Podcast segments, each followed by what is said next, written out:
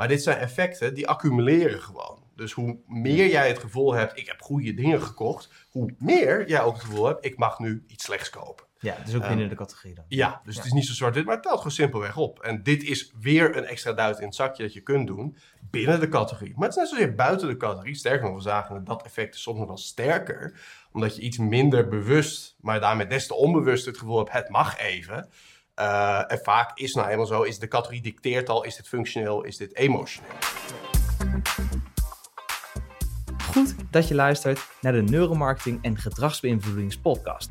In deze podcast luister je elke week mee met de lunchwebinars van Unravel, waarin Tom van Bommel, Diede Vendrich en ik, Tim Zuidgeest, de laatste evidence-based insights uit de neuromarketing en gedragsbeïnvloeding delen. Vol met praktische insights die jij direct kunt toepassen. Voordat we beginnen met de aflevering, eerst nog even dit. Luister je graag naar deze podcast, maar zou je graag live vragen willen stellen en de key insights willen ontvangen? Schrijf je dan in voor onze webinars via unravelresearch.com. Zo mis je nooit de nieuwste evidence-based insights. Goedemiddag en welkom weer bij een nieuwe lunchwebinar, de neuromarketing van functionele producten. En we hadden het hier net eventjes in de voorbespreking al over, maar Tom, waarom is het belangrijk om het over functionele producten en neuromarketing te hebben? Um, nou, we krijgen heel vaak die vraag eigenlijk in de chat, omdat we in de voorbeelden tijdens ja, bij alle webinars die we geven, heel erg putten uit de typische emotieproducten, belevingsproducten die spreken tot de, tot de verbeelding, letterlijk. Dus dingen die leuk zijn om te doen, of uh, superproducten die met name voor plezier gekocht worden. En tegelijkertijd krijgen we juist de vraag van, oké, maar geldt het dan ook voor ons als tandbestaanmerk? Of voor ons als uh, merk dat in een bouwmarkt ligt, bijvoorbeeld, zoals je op uh, deze introductiesheet zit, ziet. Ja. Uh, dus eigenlijk het merendeel van de producten is tamelijk functioneel. En daarbij is de vraag, oké, wat is dan de rol van emotie bij het aankoopproces van die producten? En wat heeft neuromarketing daar dan eventueel aan toe te voegen? Zowel in het onderzoek als in de typische neuromarketingtechnieken om uh, een product emotioneel aantrekkelijker te maken. Nou, die vraag kregen we vaak, dus daar hebben we eigenlijk een heel webinar omheen geweven. Een uh, webinar overigens dat uh, niet live is, dat moeten we er ook even bij zeggen. Die is van tevoren opgenomen, want ik ga zodanig geooglezerd worden. Dus ja, dat is lastig als je dan live het webinar in moet met een zonnebril op en al die dingen meer. Dus, Figuurlijk gesproken ga je onder het mes, gelukkig niet letterlijk. Nee, nee die, precies. Die technieken die zijn ook wel iets beter geworden dan dat ze in de jaren negentig waren. Maar ik ben dus in ieder geval een weekje uitgeschakeld. Om die reden neem ik het van tevoren op. Betekent niet dat we er niet live bij zitten, want jij zal waarschijnlijk of iemand anders van onze collega's in de chat nu zitten. Dus iedereen die er nu live bij is, eh, stel ook vooral je vragen en je opmerkingen en gooi alles in de chat, want dan kunnen we dat alsnog live beantwoorden. Precies. Ik zit er inderdaad live bij, dus laat ik vooral weten dat je er bent. Eventjes, uh, dat het gebeurt altijd heel vaak. Ik vind het altijd weer ook gezellig om te zien hoeveel mensen er actief uh, aanwezig zijn. Want er zijn altijd heel veel inschrijvingen. Nu ook weer, zag ik al, zelfs nu al. Dus dat is, uh, het is een goed onderwerp, zo blijkt. Ja. Dus ik zou ook zeggen, laten we erin duiken. Yes. Um, shopping momentum effect. Ken je dat? Hm. Zeker, maar goed, dat is gelukkig ook maar, zullen we zeggen. Nou ja, ooit waar wij elkaar hebben leren kennen op de opleiding consumentenpsychologie kwam deze langs. In de supermarkt, hè? Of in de supermarkt zelf, ja. wanneer het je overkomt. Uh, dit is een effect wat alles te maken heeft met juist functionele producten. En hoe dat op een bijzondere wijze interacteert met nou ja, ons algehele aankoopproces, in dit geval in de supermarkt. En het is zo simpel dat wanneer jij product aankoopt, dat alleen al de kans vergroot dat je ook product B koopt. Dat heet shopping momentum. Zodra je begint te kopen, vergroot alleen dat al de kans dat je blijft kopen. Dat is voor supermarkten eigenlijk, elke retail setting natuurlijk een heel interessant effect. Want dat betekent dat je zo vroeg mogelijk in het koopproces die eerste ja, dat eerste aankoopmoment wil laten plaatsvinden. Zodoende dat de kans dat men meer koopt groter is. Ja, het is hetzelfde effect wat ik volgens mij ook in het artikel uh, belichtte van de IKEA inmiddels in 2016 gepubliceerd door Frank Wartzig, maar daar begon mm. het ook mee over. Ja, dus als je daar een product neerzet dat men altijd wel nodig heeft. Dus nou, bij de IKEA, als je naar beneden loopt, is het altijd iets van een afwasborstel, vaccinelichtjes, dingen die je altijd wel kan meenemen. Dat zorgt dus voor dit shopping momentum effect. Klopt, ja. En dat is in de breedste zin gewoon van het ene product op het andere werkt dat. Omdat je gewoon in een shopping mindset terechtkomt. Maar uh, onderzoekers hebben het ook verder ontleed binnen welke omstandigheden dit uh, effect met grootste waarschijnlijkheid optreedt. En dat is met name wanneer je een driver item hebt, dus het eerste product dat men koopt, dat tamelijk functioneel is, van waaruit de kans vergroot dat je daarna een wat emotioneler product koopt. Dus wanneer je eerst een potlood koopt, vergroot dat de kans dat je, nou, ah, doe er ook een donut bij. Ten opzichte van andersom. Hè, je gaat minder snel eh, eerst een donut kopen en dan een potlood. En, en hebben ze ook bedacht of onderzocht waarom dat zo is? Nou, er zijn een aantal redenen voor. Eh heeft met name ook te maken met het licensing effect, wat daar ook nog eens een versterkend rol optreedt. Dus zodra je iets goeds gekocht hebt, heb je ook mentaal gezien het krediet om vervolgens een, een zondeproduct, zoals het heet. Dus iets wat niet heel gezond is, maar wel lekker. Dus vaak de emotiegedreven producten die je niet nodig hebt te kopen. En van nature zijn we wel in staat ons een beetje op eh, afstand houden van dat soort eh, verleidingen. Maar zodra we dus iets gekocht hebben waarvan we zeggen, nou, dit was goed. Dus dat kan groente zijn of van de groenteafdeling. Maar ook bijvoorbeeld wanneer je naar een eh, sigarenwinkel gaat om enveloppen te kopen. Van daaruit toch, nou, ik neem dat zakje snoep er ook bij. Het zijn allemaal vormen van dat shopping momentum effect, waarvan een functioneel driver product een emotioneel ongepland product vergroot. Juist, juist. Dus dit zijn de redenen waarom dus de groentes in de supermarkt vooraan liggen. Ja. Bij de Albert Heijn. K- klopt, ja. En, en dit effect is extra sterk op met name juist ongerelateerde categorieën. Dus het is niet zozeer dat wanneer bij de, nou, laat ik zeggen, de groenteafdeling staat en je denkt, ik koop de broccoli van, nou, ik doe toch ook die tomaten erbij. Het is met name juist het indirecte effect op andere categorieën. En daardoor is dit zo'n onbewust effect, wat zich toch eh, goed laat meten en isoleren wanneer je dit eh, onderzoekt. Ehm, dus hierin zie je dat er iets bijzonders uitgaat van juist functionele producten. Dat ze een bepaalde categorie in ons hoofd eh, eh, eh, eigenlijk adresseren, die een bijzondere invloed heeft op ons bredere koopproces. Nou, daar gaan we zo dadelijk nog veel meer voorbeelden van zien. Dit zijn namelijk de onderwerpen van vandaag. Allereerst functionele aankopen. Wat maakt ze überhaupt anders? Wat is de psychologie achter een functionele aankoop? Hoe kun je eh daar binnen voorkeuren sturen? Dus hoe kun je eigenlijk neuromarketingtechnieken toepassen om, als jij een functioneel product hebt, of een functionele winkel bent, of een functioneel merk eh, wil versterken, dat zo goed mogelijk te doen? Wat maakt de spelregels daar anders, if at all, ten opzichte van de typische emotionele producten? En tenslotte gaan we naar neuromarketing onderzoek kijken. Is dat nou wel zinvol bij functionele producten en wanneer wel en wanneer niet? Juist. En, en gaat het dit dan vooral over producten of kan het ook over diensten gaan of services? hè? Mm. Bijvoorbeeld een zorgverzekering. Het is met name in dit geval eh, producten. Ik denk dat veel van de regels ook wel voor diensten opgaan. Maar diensten zijn weer zo'n apart speelveld op zichzelf. Ten opzichte van fysieke goederen. Dat dat ook weer een nou ja, psychologisch ander, eh, eh, uit een ander vaatje tapt, zou ik maar zeggen. Hm. Dus dat is eigenlijk ook wel weer een webinar op zich waard. Het verschil tussen producten en diensten en de psychologie daarvan. To be continued. Zeer zeker, ja. Elke twee weken lunchwebinar woensdag. Dus eh, onderwerpen genoeg. Eh, allereerst, emotionele, functionele producten. En dat wordt heel erg vaak een soort van zwart-wit distinctie gezien. Is niet helemaal waar. Het is meer een soort van, van schaal. Waarbinnen ook producten beide eh, psychologische knoppen kunnen indrukken. Dus je hebt een soort van extreem functionele producten, boormachine. Tegelijkertijd extreem eh, emotionele producten. Wanneer jij bijvoorbeeld een Mars koopt die bij de kassa ligt, dat doe je puur omdat het lekker is. Niet omdat die suiker jou nou zoveel gaat brengen die dag. Althans, uh, tenzij je in een bepaalde sporthoek zit. Ik ken een krachtsporter die altijd iedere keer na elke training altijd een Mars had. Dus nou, ja, dat kan ook een soort van emotioneel gewoonte zijn. Meestal in ieder geval is dat emotie. Eh, maar soms ook ertussenin. Ehm, auto's. Perfect voorbeeld vind ik eh, daarvan. Dus een auto die eh, eh, komt tegemoet aan een aantal functionele eisen die je hebt. Veiligheid, dat brengt je van A naar B. Maar er zit ook wel een heel groot gedeelte emotie in. Dat bepaalde automerken je wel en niet in, op straat gezien zou willen worden, zeg maar. Dus dat is puur de emotionele component daar weer van. Dus emotie en functionaliteit is een continuum. En dit continuum zal ook gedurende dit webinar vaker terugkeren, omdat heel veel psychologische effecten van bijvoorbeeld marketingtechnieken, wanneer ze wel of niet werken, afhangen waar jouw product op dit continuum zich bevindt. Je hebt dus enerzijds de want products, dat is vaak emotioneel. Je wilt het, maar je hebt het niet nodig. Je hebt de need products. Dat is eigenlijk een betere distinctie dan emotioneel rationeel. Maar het is dus met name, heb je het nodig of wil je het hebben? En dat is een heel andere basismotivatie van waaruit je het product koopt. En omdat die motivatie anders is, zijn de marketingtechnieken die werken ook anders. Nou, daar gaan we in dit webinar allemaal voorbeelden van zien. Het endowment effect ken je waarschijnlijk wel. Je hebt nu een kopje koffie vast, daar is dit ooit mee ondervonden of onderzocht. En het moment dat dat kopje koffie van jou is, waardeer je het om die reden al iets meer. En als je het bijvoorbeeld op een veiling zou verkopen, zou je om die reden er meer geld voor vragen dan wanneer het een neutraal kopje koffie is wat je zou moeten waarderen voorafgaand aan het vei- eh, voordat het van jou is. Ja. Nou, dat is het endowment effect en dat eh, is eigenlijk de meerwaarde die we aan ons eigen bezit toekennen.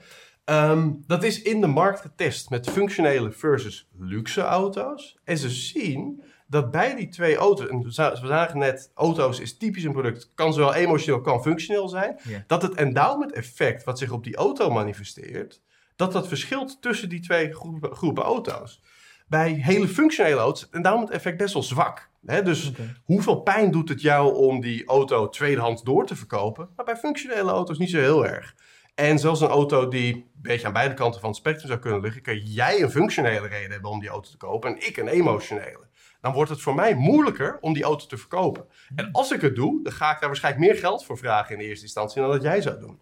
Dat komt allemaal door dat endowment effect. Typisch wel dat ze dit dan met een kopje koffie hebben getest. Klopt. Nou, en het, het effect ge- eh, staat natuurlijk gewoon is, geheel. ja, precies. Ja. maar het is sterker zodra er ook een emotionele hechting met het product. is. Logisch ook natuurlijk. Ja. Maar je ziet hierin al eh, functionele versus emotionele producten. Dat maakt daarin uit. Dan ook een vraag. En deze is eh, aan jou, Tim. Zou jij hem kopen? De Porsche 911. Nou kijk, ehm, dus ik, ik moest hier net eigenlijk direct al aan denken. Ja. Ehm, ik geef dus niet zoveel om auto's. Hoezo? Ja, goede vraag. Eh, ik ben dus meer aan die functionele kant. Ik vind, weet je, het moet mij van A naar B brengen. Het moet per se zuinig zijn. Het moet er wel een beetje oké uitzien. Maar ik hoef niet per se de duurste auto's te moeten kopen alleen maar om het te, te laten zien. Ik, ik, Maar als je, kijk, kijk er gewoon eens naar, als je dit ziet. nou, ja, hij ziet er wel aantrekkelijk uit, zeker. Ja, ja. En dan blijf kijken. Wil je hem nu? Nu laten we de Porsche 911 samen naast de Hyundai SUV zien. En ik eh, ben niet heel erg thuis in de automarkt. Ik weet er net genoeg vanaf dat de Hyundai in de regel ietsje goedkoper is. Maar wel goede kwaliteit lijkt te hebben. Dus het is een betere eh, deal rationeel bekeken. Oké. Zelfde prijs? Zelfde prijzen. En dan is weer de vraag, wat is de kans dat je die Porsche 911 wil? Nou, ik moet zeggen, als ik het zo zie, denk ik wel eerder van ja, weet je, dan gaan we voor de Porsche om toch maar een indulgence eh, eh, te, te, te, hè, dus dat het een beetje, een beetje interessant. lekker maken. Dus jij hebt juist het contrasteffect naar de emotionele kant. Dat kan misschien zo zijn omdat jij van nature misschien wat rationele, functionele bent ingestoken. Wanneer dit onderzocht is in nou ja, grote groepen, ook daadwerkelijk in eh, car eh, verkooppunten, dan zien we dat wanneer je een emotioneel product, dus die Porsche, standalone presenteert, de kans dat je die koopt groter is. Want je vanuit, wil ik die Porsche? Ja. Op het moment dat je er een tweede optie bij brengt die functioneel is, dan wordt de vraag ineens heel anders. Dan ga je het ineens vergelijken met, ja, ga ik voor emotie of kies ik gewoon iets wat goed en een stuk betaalbaarder is? Waar dan veel meer mensen voor de Hyundai en dus minder voor een Porsche zouden kiezen. Wat is hiervan de praktische implicatie voor retailers extreem belangrijk is?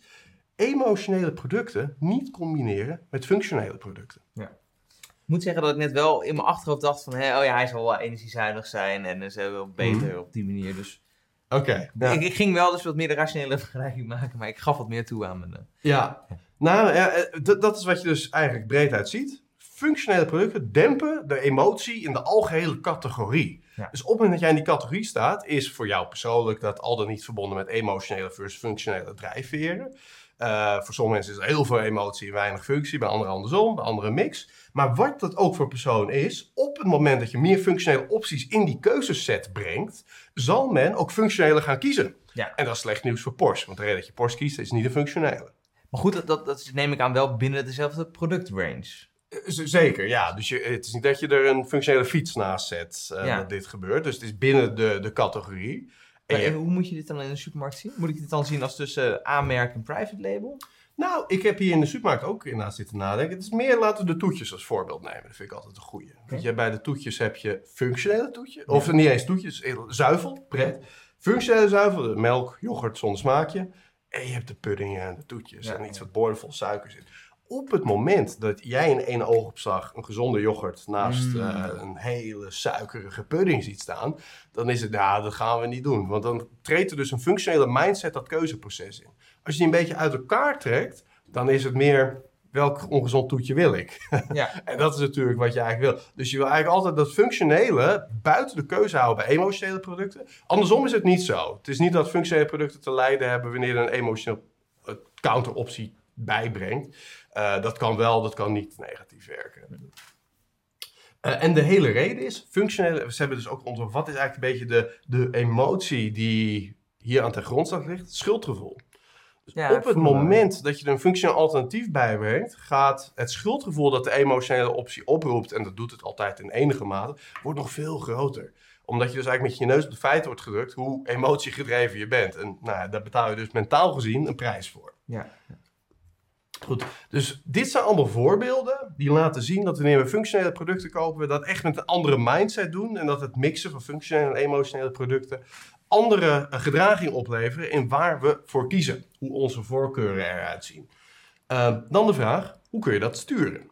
Dus stel jij bent een functioneel product. Wat moet je doen? Wat is goede marketing vanuit nou ja, neuromarketing dan eh, bekeken? Dus hoe kun je het onbewust? Want functioneel betekent niet bewust, hè? Het is nog altijd iets wat je met zo min mogelijk cognitieve moeite wil kiezen. Als jij tandpasta kiest in de winkel, hoe lang doe je erover? Ja, liever niet te lang. Nee, Ja. nou, twee seconden, drie seconden. Eh sommige mensen iets langer. Maar het is iets waar je nog altijd op de automatische piloot vaak tot de keuze komt. Maar die piloot, die vaart wel een iets andere koers. En wat die koers is, dat gaan we nu zien. Op verschillende touchpoints in de winkel gaan we kijken hoe je die functionele kant eigenlijk kunt eh, adresseren. Allereerst gewoon puur op winkelniveau, dus voor de retailer zelf. En hier komt het shopping momentum effect weer om de hoek kijken. Je had het hier net al over wat IKEA doet. Die willen zo vroeg mogelijk in het proces jou een functionele keuze laten maken. Of überhaupt een keuze laten maken. Zodoende dat ze zo lang mogelijk van het shopping momentum effect profiteren. Nou, dat doen ze daar ontzettend goed. Uh, met name dus in die kelder, want daar ga je dus naar beneden, uh, waar je dan nog door het woonaccessoiresgedeelte uh, moet. Voordat je uiteindelijk daadwerkelijk bent op het punt waar je je meubels kunt uh, halen. En daar starten ze altijd met de populairste categorie, namelijk de borden en de glazen. En dat is de categorie waarvan de sales ook het hoogst is. En dat is heel erg gunstig, want zij hebben natuurlijk gewoon data en een lineair pad, waardoor, waardoor zij op basis van die data kunnen bepalen, deze categorie doen we hier. En je wordt vervolgens steeds meer niche, niche, niche. En dat is dus uh, uh, heel erg gunstig. Dus doen eerst borden en dan decoratie. Niet omdat decoratie onaantrekkelijk is, maar omdat het gewoon wat meer een occasional aankoop is als je het nodig hebt.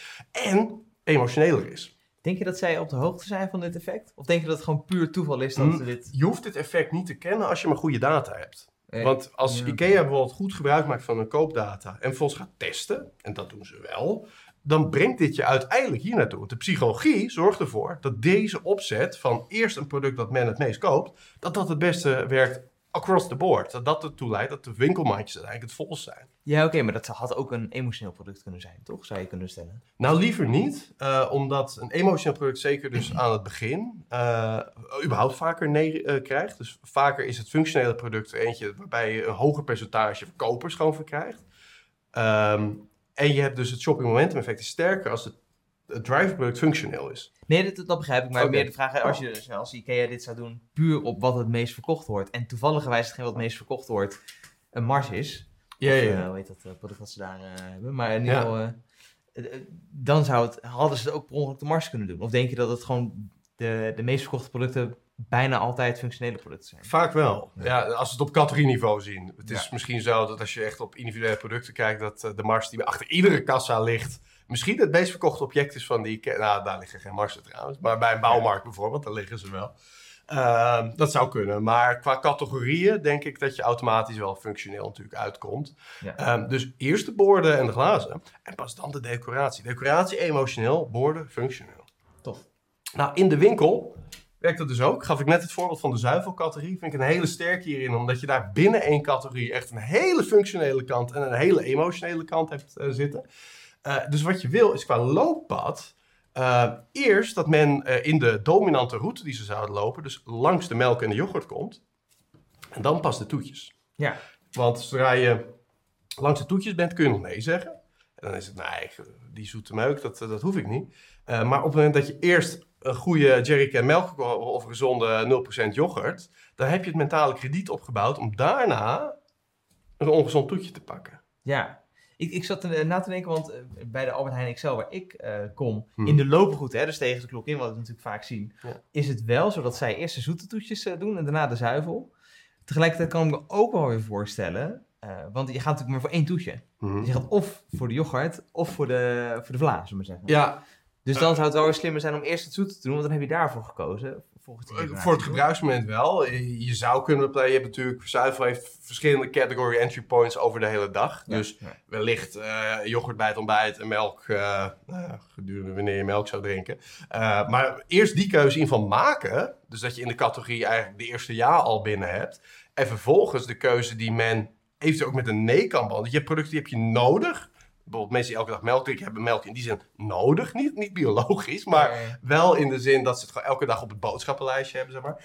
Eh, maar die toetjes, dat is een misschien wel, misschien niet. En juist daarin zit heel veel wiggle room, heel veel ruimte, om die met psychologische technieken in de winkel naar een ja te krijgen. En dit is dus een van die technieken. En, en maar, want eh, dit is dan heel erg op de categorie gefocust, alsof we alleen maar naar de categorie kijken. Maar ze zijn natuurlijk de winkel binnengekomen en hebben waarschijnlijk al een functioneel product gekocht.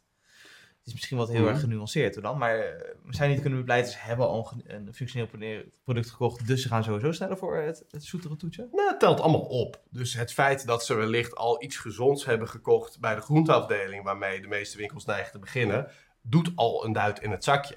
Maar dit zijn effecten die accumuleren gewoon. Dus hoe meer jij het gevoel hebt, ik heb goede dingen gekocht, hoe meer jij ook het gevoel hebt, ik mag nu iets slechts kopen. Ja, dus ook Ehm, binnen de categorie dan. Ja, dus het is niet zo zwart-wit, maar het telt gewoon simpelweg op. En dit is weer een extra duit in het zakje dat je kunt doen binnen de categorie. Maar het is net zozeer buiten de categorie. Sterker nog, we zagen dat dat effect is soms nog wel sterker. Omdat je iets minder bewust, maar daarmee des te onbewust het gevoel hebt, het mag even. Eh, en vaak is nou eenmaal zo, is de categorie dicteert al, is dit functioneel, is dit emotioneel. Ja. Ik bedoel, frisdrank is altijd emotioneel. Functionele frisdrank bestaat eigenlijk niet. Ja, Ja, nou, maar dan is het zelfs dan, is het toepassingsmoment emotioneel, Mm. maar met een reden van ja, ik wilde niet, eh, ik wil geen suiker, ik wil er niet dik van worden, maar nou, nogmaals, het gebruiksmoment is niet een noodzakelijke. Oké, wat dan nu met een parfumwinkel? Want dat is dan Mhm. geheel emotioneel. Ja. Wat zouden zij dan kunnen doen?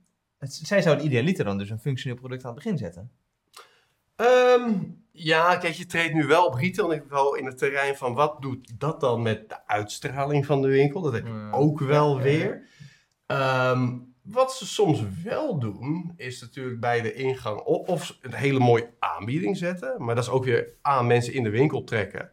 En B, ehm, is een aanbieding niet zozeer producttechnisch, maar wel aanbiedingstechnisch, prijstechnisch, functioneel aantrekkelijk. Ja. Want we houden ervan om geld te besparen. Uh, dus dat kan daarin natuurlijk ook werken. Um, het is een hele interessante. Want ja, zijn er überhaupt functionele producten? Je hebt wel producten die functioneel zijn in het gebruik. Ik bedoel, lippenstift heeft een functie. Maar het is toch altijd een emotionele uh, toepassing in de, het doel. Uh, Ja. ermee, zeg maar. ja, dan moet het ook nog iets zijn wat je eigenlijk altijd zou willen kopen. Want ik dacht bijvoorbeeld een toilettas of iets dergelijks. Maar goed, Ah, dat kan je niet altijd kopen. Ja. Ja, hoogstens uh, gezichtscrème bijvoorbeeld. Uh, die, uh, niemand, niemand heeft het door, dus het heeft niet een sociale functie. Maar het is puur uh, het feit dat je huid er fijner van voelt bijvoorbeeld. Nou, zo, je hoort me in mijn taalgebruik. Ook dat is weer emotioneel. Ja, ja. Dus dat is lastig eigenlijk. Um, we blijven even in de winkel, in de supermarkt. Want het blijkt ook zo dat de mindset die jij hebt als klant, of die wat meer gericht is op emotionele of wat meer op functionele aankopen, beïnvloed wordt door hoe jij winkelt, hoe de winkel is opgezet. En daar is uh, onderzoek naar gedaan naar het effect van de handheld scanner. Dus je ziet, uh, bijvoorbeeld Albert Heijn heeft bij uh, veel grote Albert Heijns van die grote bakken met handheld scanners die je kunt pakken.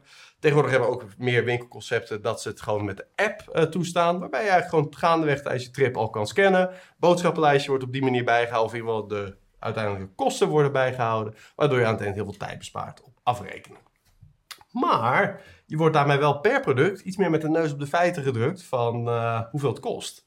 En je bent iedere keer apart je product aan het scannen. Daar waar je wellicht zou kunnen bepleiten als je niks hoeft te scannen tijdens je trip. Dat je wat meer zeg maar toestaat om uh, nou ja, zonder op al te veel prijs te letten je te uh, bezoldigen aan allerlei aankopen. Dit is onderzocht. En het blijkt zo te zijn dat de verblijftijd en spending bij doelgerichte producten toeneemt. Dus meer functionele producten toeneemt op het moment dat jij die handheld scanner gebruikt. Uh, en dat ook meer productinteractie plaatsvindt. Dus die scanner die is bijvoorbeeld gunstig voor een categorie als. Waarbij je dus uh, daadwerkelijk meer producten test, vaak ook meer koopt. En daarbij dus uh, nou ja, gunstige reactie voor de winkel teweeg brengt. Maar juist bij leuk winkelen, dus emotionele aankopen, blijkt het ongunstig te werken. Omdat je daarmee een grotere prijsfocus zet, eigenlijk wat ik net beschreef. Waardoor de kans dat je die producten koopt kleiner wordt. Het schuldgevoel wordt eigenlijk groter. Het is niet alleen, ja, heb ik dit product echt nodig? Maar het is ook nog eens, oh, het is voor deze prijs. Wat soort van meer naar de oppervlakte komt. Dus doen mensen het minder. Hmm. Lang verhaal kort. Ja. Zelfscannen is gunstig voor functionele producten, ongunstig voor emotionele producten. Ja, dan de prijs, eh, Tim. De prijs kun je mee bepalen of men vanuit een functionele bril of een emotionele bril naar eh, je producten kijkt. En eh, ja, deze kennen we wel. Rond versus specifiek. Ik krijg heel vaak ook als vraag: moeten we een ronde prijs doen? Moeten we een specifieke prijs doen? Ja. Nou, wanneer je kiest voor een van beide, eh, hangen daar heel veel verschillende psychologische effecten vervolgens aan. Een van die effecten is dus deze. De mate waarin men met name gefocust is op de emotionele reden om product te kopen. Hè? Dus wil ik dit? Versus de rationele reden van moet ik dit, heb ik dit nodig? En het is zo dat specifieke prijzen mensen iets rationeler maken. Ronde prijzen mensen wat emotioneler. Gewoon meer kort door de bocht. Wil ik het? Ja, ik wil het. Nou, ik heb hier het voorbeeld gegeven van twee camera's. Je kunt bij camera vind ik perfecte categorie. Sommige mensen kopen functioneel. Of sommige type camera's koop ik met name functioneel. Professionele camera's. En andere, zoals juist een Polaroid, moderne Polaroid, puur emotioneel. Deels nostalgisch, maar het is ook gewoon leuk om momenten vast te kunnen leggen en het gelijk gedrukt te hebben. Nou, bij die Polaroid zou ik zeggen ronde prijs. Omdat mensen daarbij net meer vanuit een emotionele bril naar het product kijken. En het is dus een emotioneel product, dus het komt beter uit de verf. Rationele producten, dus een, eh, wat is het, Arri Alexa, dus een typische productiecamera, Ja. eh, is het juist handiger om het echt op de cent nauwkeurig eh, te prijzen. Omdat je daarmee ook aangeeft, ja, hier is huiswerk over gedaan. Dus Ja. geen wiggle room, dit is de prijs die bij dit product hoort. Ja. Ja, dat je dus ook bij de Albert Heijn. Dus de, de, de borrelhapjes die eh, daar liggen. We geven veel Albert Heijn voorbeelden, maar eh, de borrelhapjes zijn dan ook 2 euro eh, en rond gewoon. Klopt. Dan is de hamvraag die altijd komt, is dan 2,99 rond of specifiek? Het zit er tussenin. Dus 2,99 is ronder dan eh, 2,87. Dus ook dit is weer een continuum. Hè? We geven dit voorbeeld even om het makkelijk te maken in een wat meer zwart-wit eh, eh, opstelling. Maar 2,99 wordt vaak eh, eh, qua effecten, zit al tegen die ronde prijzen aan. Eh, met nog één bijwerking, dat het ook namelijk een enorme charmprijs is. En dat kan goed zijn, want dat kan slechts als psychologisch prijzen. Mensen associëren het heel erg met, dit is goedkoop. Hm. En dat is gunstig, van een goede deal. Het is ook ongunstig, slechte kwaliteit. Ja. Dus als jij iets hebt wat uit moet blinken kwaliteit, dan moet je niet op 99 laten eindigen. Apple-producten eindigen niet op 99. En het is kwaliteit. Het is gewoon kwaliteitsgespel tussen te krijgen. Eh, dan gaan we naar het touchpoint van de websites. Vraag je aan jou, Tim. Waarom zijn zoveel succesvolle websites zo lelijk? Ik moet meteen denken aan Amazon. Ja, dat is ook het voorbeeld. Ja, ja. de lelijkste website ooit. ja, en de meest succesvolle. Het is Ja. inmiddels, geloof ik, het eh, hoogst gewaardeerde bedrijf eh, ter wereld. Is dat zo? Nee, ik denk dat dat nog steeds Apple is. hoor. nee, toch is toch Amazon? We Laat het even weten in de chat. Ja. Ehm, in ieder geval, doelgerichte aankopen gedijen goed bij ultrafunctioneel design. Eh, dat is op productniveau zo, gaan we zo zien. Maar het is ook op eh, website niveau. Dat je daarmee automatisch ervan uitgaat, ik ga hier de beste prijs krijgen. Als een website heel veel tierenlantijnen kent en ook heel mooi gedesigned is, is heel veel reden om dat te doen. Met name voor merken. Maar dat activeert onbewust wel het gevoel bij de klant, dit is niet de goedkoopste plek om dit product te krijgen-. En dus juist bij websites die producten verkopen die je op duizend andere adressen natuurlijk ook kunt verkrijgen, wil je dat mensen eigenlijk gedachteloos het gewoon bestellen op die website. Dat is een beetje wat bol.com zou willen in Nederland. Eh, en Amazon zou willen, nou inmiddels ook in Nederland, maar zeker ook wereldwijd eh, natuurlijk. Gewoon product daar kopen, ook al kun je het elders ook krijgen. En wat je dus niet wil, is mensen prijs gaan vergelijken. Dus je moet eigenlijk alles op alles zetten, dat mensen intuïtief aanvoelen, dit is de beste deal. Nou, dat eh, eh, werkt enerzijds dus goed met design wat ik noem ultra-functioneel is. Niet eens per se lelijk is, het hoeft niet doelgericht lelijk te zijn, maar bijna alles wat iets esthetisch wellicht interessanter maakt, is ook extra complexiteit. Ja, dus die complexiteit wil je er niet inbrengen. Dat is reden 1. Reden 2 is een cognitive lock-in. En wat bedoel ik daarmee? Zodra je als gebruiker doorhebt hoe de site werkt, kost het je minder moeite om daar iets te kopen. En dat klinkt als, nou, mooi, goede bonus, maar het is zo ontzettend belangrijk, omdat juist ons brein is aardslui. Ons brein wil een aankoop kunnen doen met zo min mogelijk moeite, gedachteloos met zo min mogelijk kliks, eh, het eind van dat winkelmandje bereiken. Ehm, En daar waar dat makkelijk is, zijn we geneigd als eerste naartoe te gaan om onze aankoop te doen. En het is dus zo, hoe makkelijker, hoe vaker je een aankoop hebt gedaan op een website, hoe meer jij automatisch aanvoelt, zo werkt het hier. En iedere keer dat ze daar iets aan zouden veranderen, beginnen ze weer van vooraf aan. Juist Amazon heeft sinds de jaren 90 al een soort cognitive lock-in uh, opgebouwd. Waarbij het er dus op neerkomt dat de Amazon die je vandaag de dag ziet niet zo heel erg veel afwijkt. Zeker functioneel gezien niet op de Amazon van toen. Er is gewoon meer gemak aan toegevoegd. One-click checkout en dat soort zaken. Maar de stappen en waar wat staat, is nog heel erg in lijn met wat het toen was 20 jaar geleden. Grappig, hè? Helaas, ja. Helaas. Tenminste, Ja, voor ja? Ja, ja, nou in zoverre dat het doet dat pijn aan mijn, aan mijn ogen, laat ik het zo zeggen. Maar het is wel functioneel. Ja, eh, waar bestel jij je, bo- je boeken meestal? Nou, ja, nee, ik, ik bestel zeker ook wel bij Amazon hoor. Ehm, vaak omdat het ook inderdaad de goedkoopste is. Maar, ehm, Oké, ja. Ja, dus eh, dat is het. Begrijp ook... we moeten- we moeten door. Ja. Begrijp eh, de mindset. Eh, dus je moet je altijd afvragen, dus bij webdesign... ehm, ga je nou voor de Amazon-stijl? Niet per se het mooiste, wel heel functioneel. Of ga je er iets moois van maken? Nou, dat heeft alles weer te maken met die mindset... waar we het eerder helemaal het begin van het webinar over hadden. Moeten mensen kopen? Of willen mensen kopen? Super belangrijk. Dus dat is wil men, dus emotie, eh, emotie moet men functioneel. Eh, Store-driven of search-driven. Dus gaat men naar de winkel en gaat ze vervolgens daar lekker rondneuzen. Een beetje het shoppen van wat we in de winkel staan doen, maar dan, dat dan online. Nou, dan ga je wat meer voor een mooiere website.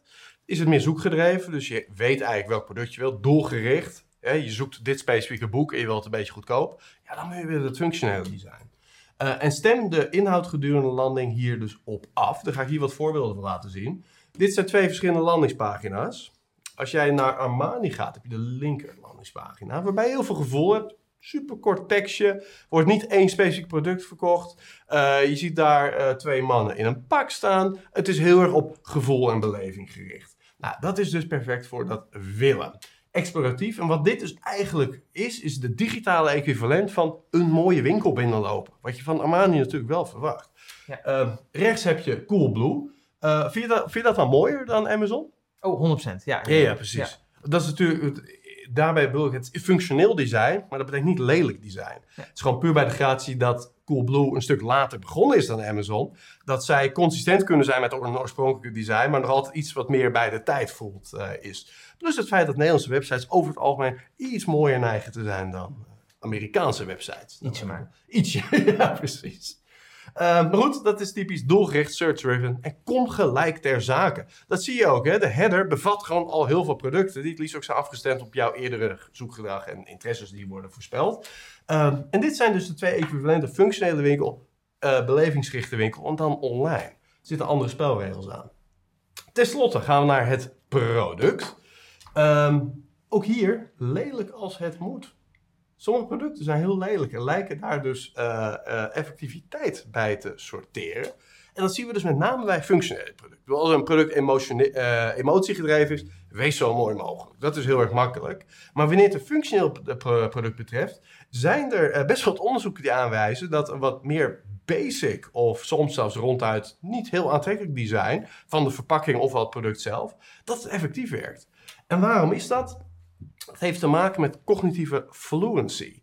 Eh, ik heb hier een aantal eh, conclusies op een rij gezet, of eigenlijk hieronder.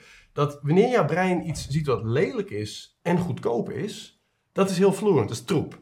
Hm. Want eh, je ziet dan twee dingen die jou automatisch tot de conclusie brengen. De enige reden dat dit lelijk is en goedkoop is, is omdat het niet zo heel goed is. Ja. Nou, en dat is ons brein super makkelijk om tot die conclusie te komen. Hoef je niet eens over na te denken. Die conclusie die komt als het ware onbewust binnen. Is iets lelijk en is het duur, dat schudt ons wakker. En dan komen we vaak tot de conclusie: hey, de enige reden dat het is, is dat de kwaliteit heel erg goed moet zijn. Ja. En dat is een wat meer bewuste conclusie die we trekken. En dat zie je soms bij producten in een bouwmarkt, dat de wat meer duurdere gereedschappen juist in een wat minder bij de tijdse verpakking zitten, waarbij je daarmee automatisch de conclusie activeert: dit is wel heel erg goed spul. En dat is eigenlijk wat je dus ziet, waarbij je dus disfluency gunstig kan werken in de conclusie die men eh, trekt over je product, maar alleen in hele specifieke omstandigheden. Ja. Nou, en tenslotte, ook nog, of ik eh, blijf maar tenslotte Ik zeggen. zeggen, ik denk- Ja, tenslotte, tenslotte. Dus niet tenslotte van het webinar, maar tenslotte van dit eh, Deel, punt ja. van de verschillende touchpoints, heb je ook de app. En je hebt natuurlijk heel veel verschillende eh, websites met name en eh retailketens die ook een app hebben. En dat is niet zonder reden, want zodra je natuurlijk als app op de telefoon van je gebruiker zit, kun je heel erg veel data verkrijgen. Nou, en daarbij eh, ken je wellicht het Hoekt-model uit Right. het boek eh Hoekt van Neer Ayal. En dat boek gaat erover hoe kun je als app eh, een habit-forming product, noemt hij dat eh, worden. Dus dat is eigenlijk een plekje veroveren in het dagelijks leven van de gebruiker. En daarbij, ik ga niet het hele hoekmodel uitleggen, want daar hebben we ook een eerder webinar aan gespendeerd. Maar er is één punt in het model wat ik eh, in het kader van functionele producten wil toelichten. En dat is de trigger. En de trigger is eigenlijk steeds de eerste stap in het hoekmodel. En dat is de reden waar men even je app zou openen. Dus dat kan bijvoorbeeld bij de... Nou, komt weer een Albert Heijn voorbeeld, sorry mensen. Eh, eh, wanneer jij je wekelijkse bonus krijgt, is een trigger. Ja. En dat kan een externe trigger zijn. Mailtje in je mailbox. Ontdek nu in de app wat jouw vijf bonusproducten deze week zijn. Of een interne trigger uit jouzelf. Dat is vaak iets later die trigger intern wordt. Hé, hey, het is maandag. Wat zijn mijn bonusproducten deze week? Nou, hoe kun je nou die trigger een soort van eerste startpunt laten vormen? Dus vaak begint de trigger extern, kleine dingen, en wordt dan steeds, maak je het cirkeltje groot, dat men dan even kijkt, een beloning krijgt en vervolgens weer later de week daarna bijvoorbeeld weer een andere trigger krijgt. De eerste trigger is de moeilijkste. Want Ja. hoe krijg je nou die eerste voet tussen de deur? Nou, daar is onderzoek naar gedaan. Moet die emotioneel zijn, moet die functioneel zijn? 100% wees functioneel. Hm. Functionele redenen zijn altijd in de eerste instantie de reden waar men überhaupt even zou kijken. Dus dat kan een korting zijn of een bepaald voordeel zijn. Het heeft natuurlijk heel erg te maken met jouw soort winkel of überhaupt bij een dienst kan dit natuurlijk ook werken. Waarom men dat zou doen. Maar een functionele reden die je in één zin kan toelichten, blijkt altijd in dit geval aan het startpunt van het hele hoekmodel de beste trigger te zijn om die app te gebruiken. Hier zie je weer, functionele eh, redenen hebben een, eh, een eh, reden om gebruikt te worden. Ja, ja, ja. Neuromarketing onderzoek is het laatste van vandaag. Want dat is natuurlijk wat we veel doen bij eh, Unravel Research. Dat is onderzoek doen naar hoe men onbewust ergens iets van vindt. Dat kan naar reclames zijn om de effectiviteit te voorspellen. eh, usability onderzoek naar apps en websites. eh, verpakkingsonderzoek naar producten. Alle touchpoints kun je onderzoeken. Maar dan is de vraag, hoe zinvol is dat bij functionele producten? Nou, Laten we eerst eens stilstaan bij usability onderzoek. Dat ziet er zo uit. Dus je ziet hier onze collega Nick. En eh, die heeft een EEG-headset op en een eye-tracking-bril. Waarmee wij neuro-usability onderzoek doen naar apps en websites. En dan kun je dus zien hoe men een website onbewust eh, doorspit. En wat ze daar dus onbewust bij ervaren. En daarbij kijken we naar een aantal metrics. Die heb ik hier. En dat is enerzijds eh, verlangen, dus de emotionele kant ervan. Is men aangetrokken tot hetgeen ze doen of zijn ze afgestoten? Nou, in het geval van appgebruik zijn dat dus irritatiemomenten. Workload, hoe makkelijk dan wel moeilijk is die stap. En verwarring, gebeurt er iets wat men niet verwacht? En het interessante is, we zagen juist natuurlijk net heel erg dat juist bij functionele producten de welwillendheid voor mensen om moeite te doen vaak kleiner is. Voor emotie willen we wel moeite doen. Is het soms zelfs wel effectief. Dat Armani het een beetje moeilijk maakt, een beetje exclusiviteit in die zin inbouwt. Waardoor als jij land op de Armani website, je kunt niet eens iets kopen. Je moet wel flink even doorklikken voordat je überhaupt eens een keertje een winkelwagenknop tegenkomt. Nou, dat is voor die emotionele producten prima. Bij rationele producten, functionele producten, wil je zo min mogelijk frictie hebben. En juist met neuroonderzoek kun je ontdekken waar die frictie in zit. Eh, hier bijvoorbeeld de webshop van Auger. Dit is jouw data, Tim. Jij bent hier aan het kijken wat het verzendmoment is. En je ziet dus links de opties. En rechts, best wel ver daar vandaan, zie je een aantal boxen. Met vervolgens daarin informatie over wanneer iets dan binnen zou komen per optie. Ja. En je bent een beetje heen en weer aan het pingpongen alsof je naar een tenniswedstrijd kijkt. Ehm, en dat kost vrij veel moeite. Want je ziet daaronder die workload-balk. En die workload die steeg enorm toen je heen en weer aan het kijken was. En nou, misschien kun je zelf meer duiden wat er in je hoofd omging. Nee, het interessante was, het lijkt dus inderdaad eigenlijk twee kolommen te zijn waar je uit moest kiezen. Mhm. Eh, maar het bleek achteraf inderdaad dat het eigenlijk soort gewoon rijen waren met dezelfde informatie. Dus aan de linkerkant, stond, linkerkant stond je met PostNL verzenden op maandag. En dan stond aan de rechterkant op maandag komt het dan om 8 uur binnen. Ja. Ehm, en wat dus inderdaad hier gebeurde is dat ik dus links en rechts met elkaar aan het vergelijken was. Mijn workload ging omhoog omdat ik Mhm. niet ook begreep dat het bij elkaar hoorde. Dat is eigenlijk wat hier gebeurde. Op het moment dat ik het besef, zie je die workload ook weer afnemen. Juist. Ja, nou en wat dat betreft heeft het gelukkig, op een gegeven moment is dit kwartje gevallen. Het liefst hadden ze een intuïtiever design gehad, dat je überhaupt niet eens dat korte pijnlijke moment van, wat is hier nou precies de bedoeling van? Want jij zou wellicht doorgaan, andere mensen haken hier dus af. En dit zijn En- allemaal echt een soort druppels die in een soort emmer komen, die Ja. er uiteindelijk voor zorgen dat mensen afhaken. Want Precies. het is vaak interessant, hè? want als je echt op data kijkt, is dit niet misschien het punt waarop mensen daadwerkelijk weggaan, Hm. maar wel het punt waarop dat eh, steeds die druppel en die emmer dus Ja. vol loopt. Heel dus goed. dit zijn absoluut momenten wel om te fixen, want we zien wel als je dit fixt, dat dus die conversie uiteindelijk omhoog gaat. Ja. ja, goed punt wat je daar aanhaalt. Want soms zeggen mensen die nou ja, nog niet helemaal het onderzoek eh, begrepen, allemaal omarmd hebben. Van, ja, we hoeven toch geen onderzoek te doen. We hebben gewoon Google Analytics. Je ziet toch waar men uitstapt. Hm. Ja, dat klopt. Dat is het moment dat men uitstapt. Maar het kan zijn dat al vijf pagina's daarvoor de eerste frustratiemomenten zich al openbaarden. Die inderdaad, zoals druppeltjes in de emmer, over die hele flow heen steeds meer een duit in het zakje deden. En uiteindelijk pas overstromen op dat punt. Maar pas op het overstromingsmoment zie jij het in je data. Hm. Wij zien het al ver daar vooraf gaan in het brein. Dus ja, wil je dat niet weten? Als je het echt wil fixen tenminste. Ja. Zo, en we hebben ook reclameonderzoek. En dat is een tweede die wat interessanter is voor functionele producten, of je dat nou wel zou moeten willen doen. Eh, de hele reden dat je neuroreclameonderzoek doet, en dat ziet er zo uit, waarbij we mensen wederom dus die EEG opzetten, een eye tracker, en daarna reclames laten zien eh, binnen een daadwerkelijk stukje content. Ehm, en daarmee voorspellen we effectiviteit enerzijds. Wat is de impact van die reclame op daadwerkelijk koopgedrag van mensen? Nou, de reden dat je dat met neuro zou doen, is dat omdat je daar met uitvragen in de regel niet achterkomt. Of althans slechts gedeeltelijk achterkomt met traditionele surveys. Uh, maar omdat juist koopgedrag zo onbewust gedreven is, is dat lastig. Terwijl we in het brein al veel meer een graadmeter zien van... heeft deze reclame een positief effect op de koopbeslissing en merkvoorkeur naar dat merk toe? En je ziet het ook nog eens van moment tot moment in de commercial. En we krijgen dus dan wel eens de vraag, oké, wij zijn een wat meer rationeel product. En dat kan een nou ja, bank zijn, voor zover dat rationeel is. Of bijvoorbeeld een merk uh, wasmachines. Heeft zo'n neurotest nou zin voor ons? En daarbij moet je eigenlijk die twee redenen om een neurotest te doen even scheiden. Want je hebt dus enerzijds effectiviteit voorspellen. Dus gewoon een algehele score.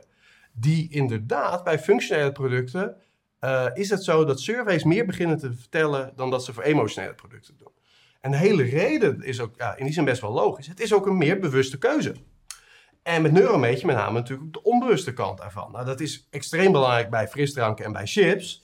Bij bijvoorbeeld een wasmachine kun je ook al meer emotioneel uitvragen, of sorry, uh, bewust uitvragen. Ga jij op basis van die reclame met een grotere kans of een kleine kans dit uh, product overwegen, kopen en uh, noem maar op. Um, en daar ben je wat minder bewust van voor cola en voor chips. Maar tegelijkertijd is de verwerking van die reclame nog altijd onbewust. Ook voor die wat meer bewust gekozen producten. En voor de kant van het optimaliseren van de reclames, echt van seconde tot seconde zien hoe wordt die reclame verwerkt, zijn we ons nog altijd net zo onbewust, ongeacht of het een cola-reclame is of een wasmachine-reclame. Juist daar valt heel erg veel te halen. Hè? Dus dat je ontdekt welke scènes werken goed, bij welke scène moeten we wellicht in de montage nog iets doen. En dat is net zo belangrijk voor functionele producten. En dat is iets wat je alleen maar met die neurotest boven water krijgt. Dus met name aan die optimalisatiekant zeker doen. En in het kader daarvan hebben we ook altijd onze multi-client. Uh, waar we zo dadelijk een, uh, een, een contactkans uh, hebben. Ja. Wat even over vertellen, ja. Een call to action, zo aan het eind. Maar ik wilde eerst nog even afsluiten met dit voorbeeld. Want dit is een nou, best wel uh, functionele winkelketen, Decathlon. Dus daar kun je sportgear, kleding en dergelijke kopen. En die hebben reclame. En daarin viel één moment uitzinnig negatief op. Uh, onbewust. Laten we heel even kijken naar de algehele reclame.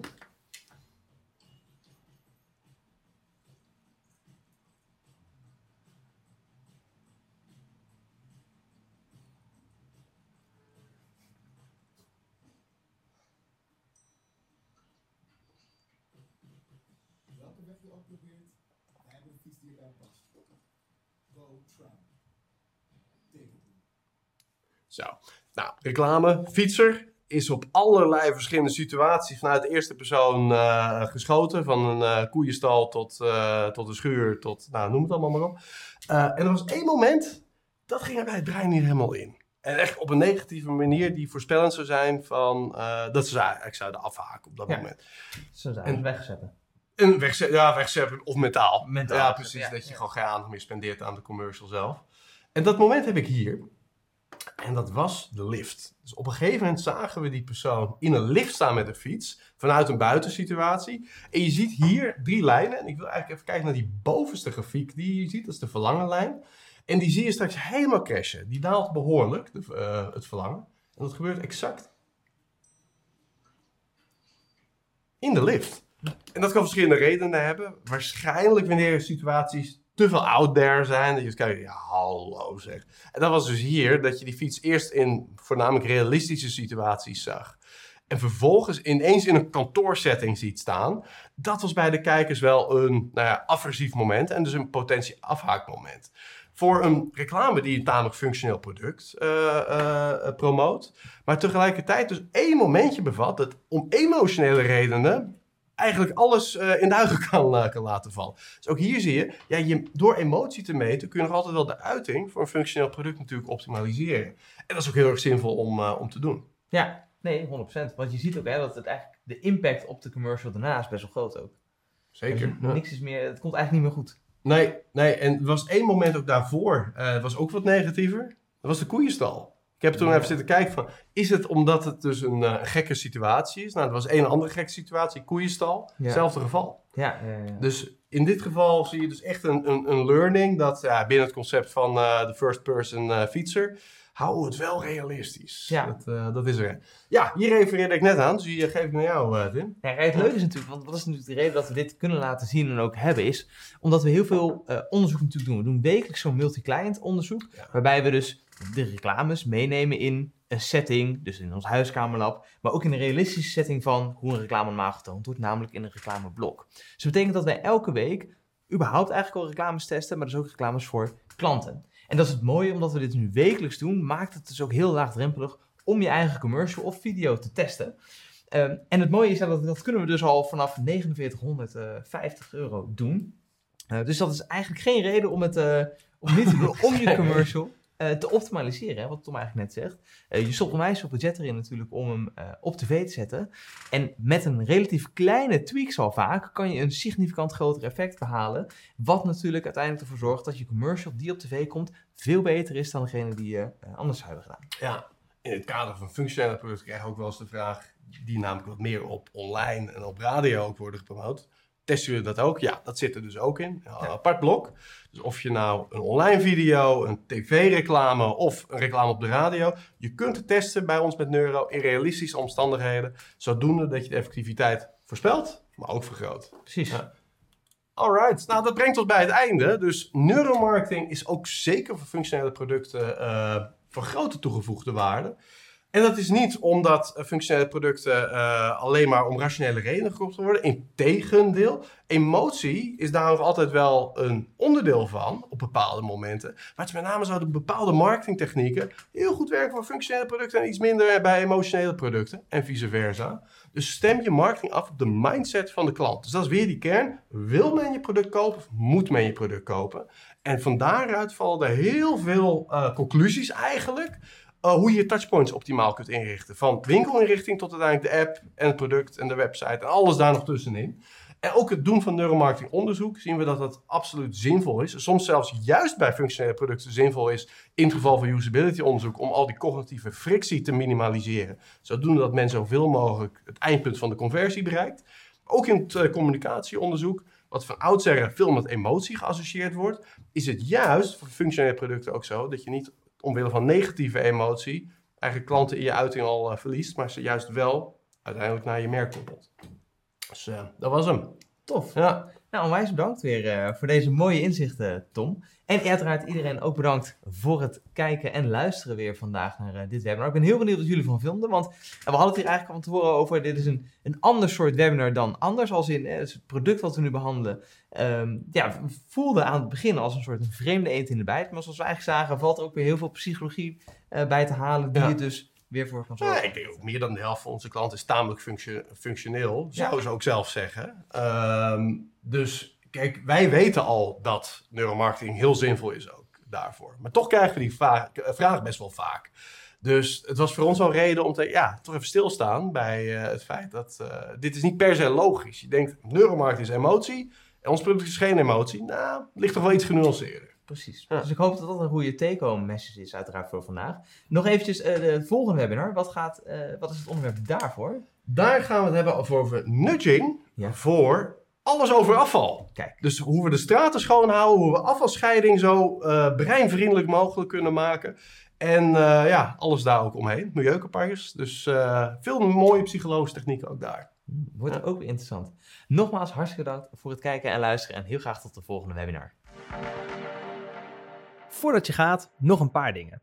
Vind jij het belangrijk om op de hoogte te blijven van dit soort nieuwe inzichten? Schrijf je dan in voor onze webinar nieuwsbrief op unravelresearch.com. Wist je trouwens dat Tom, Diede en ik ook te boeken zijn als gastspreker?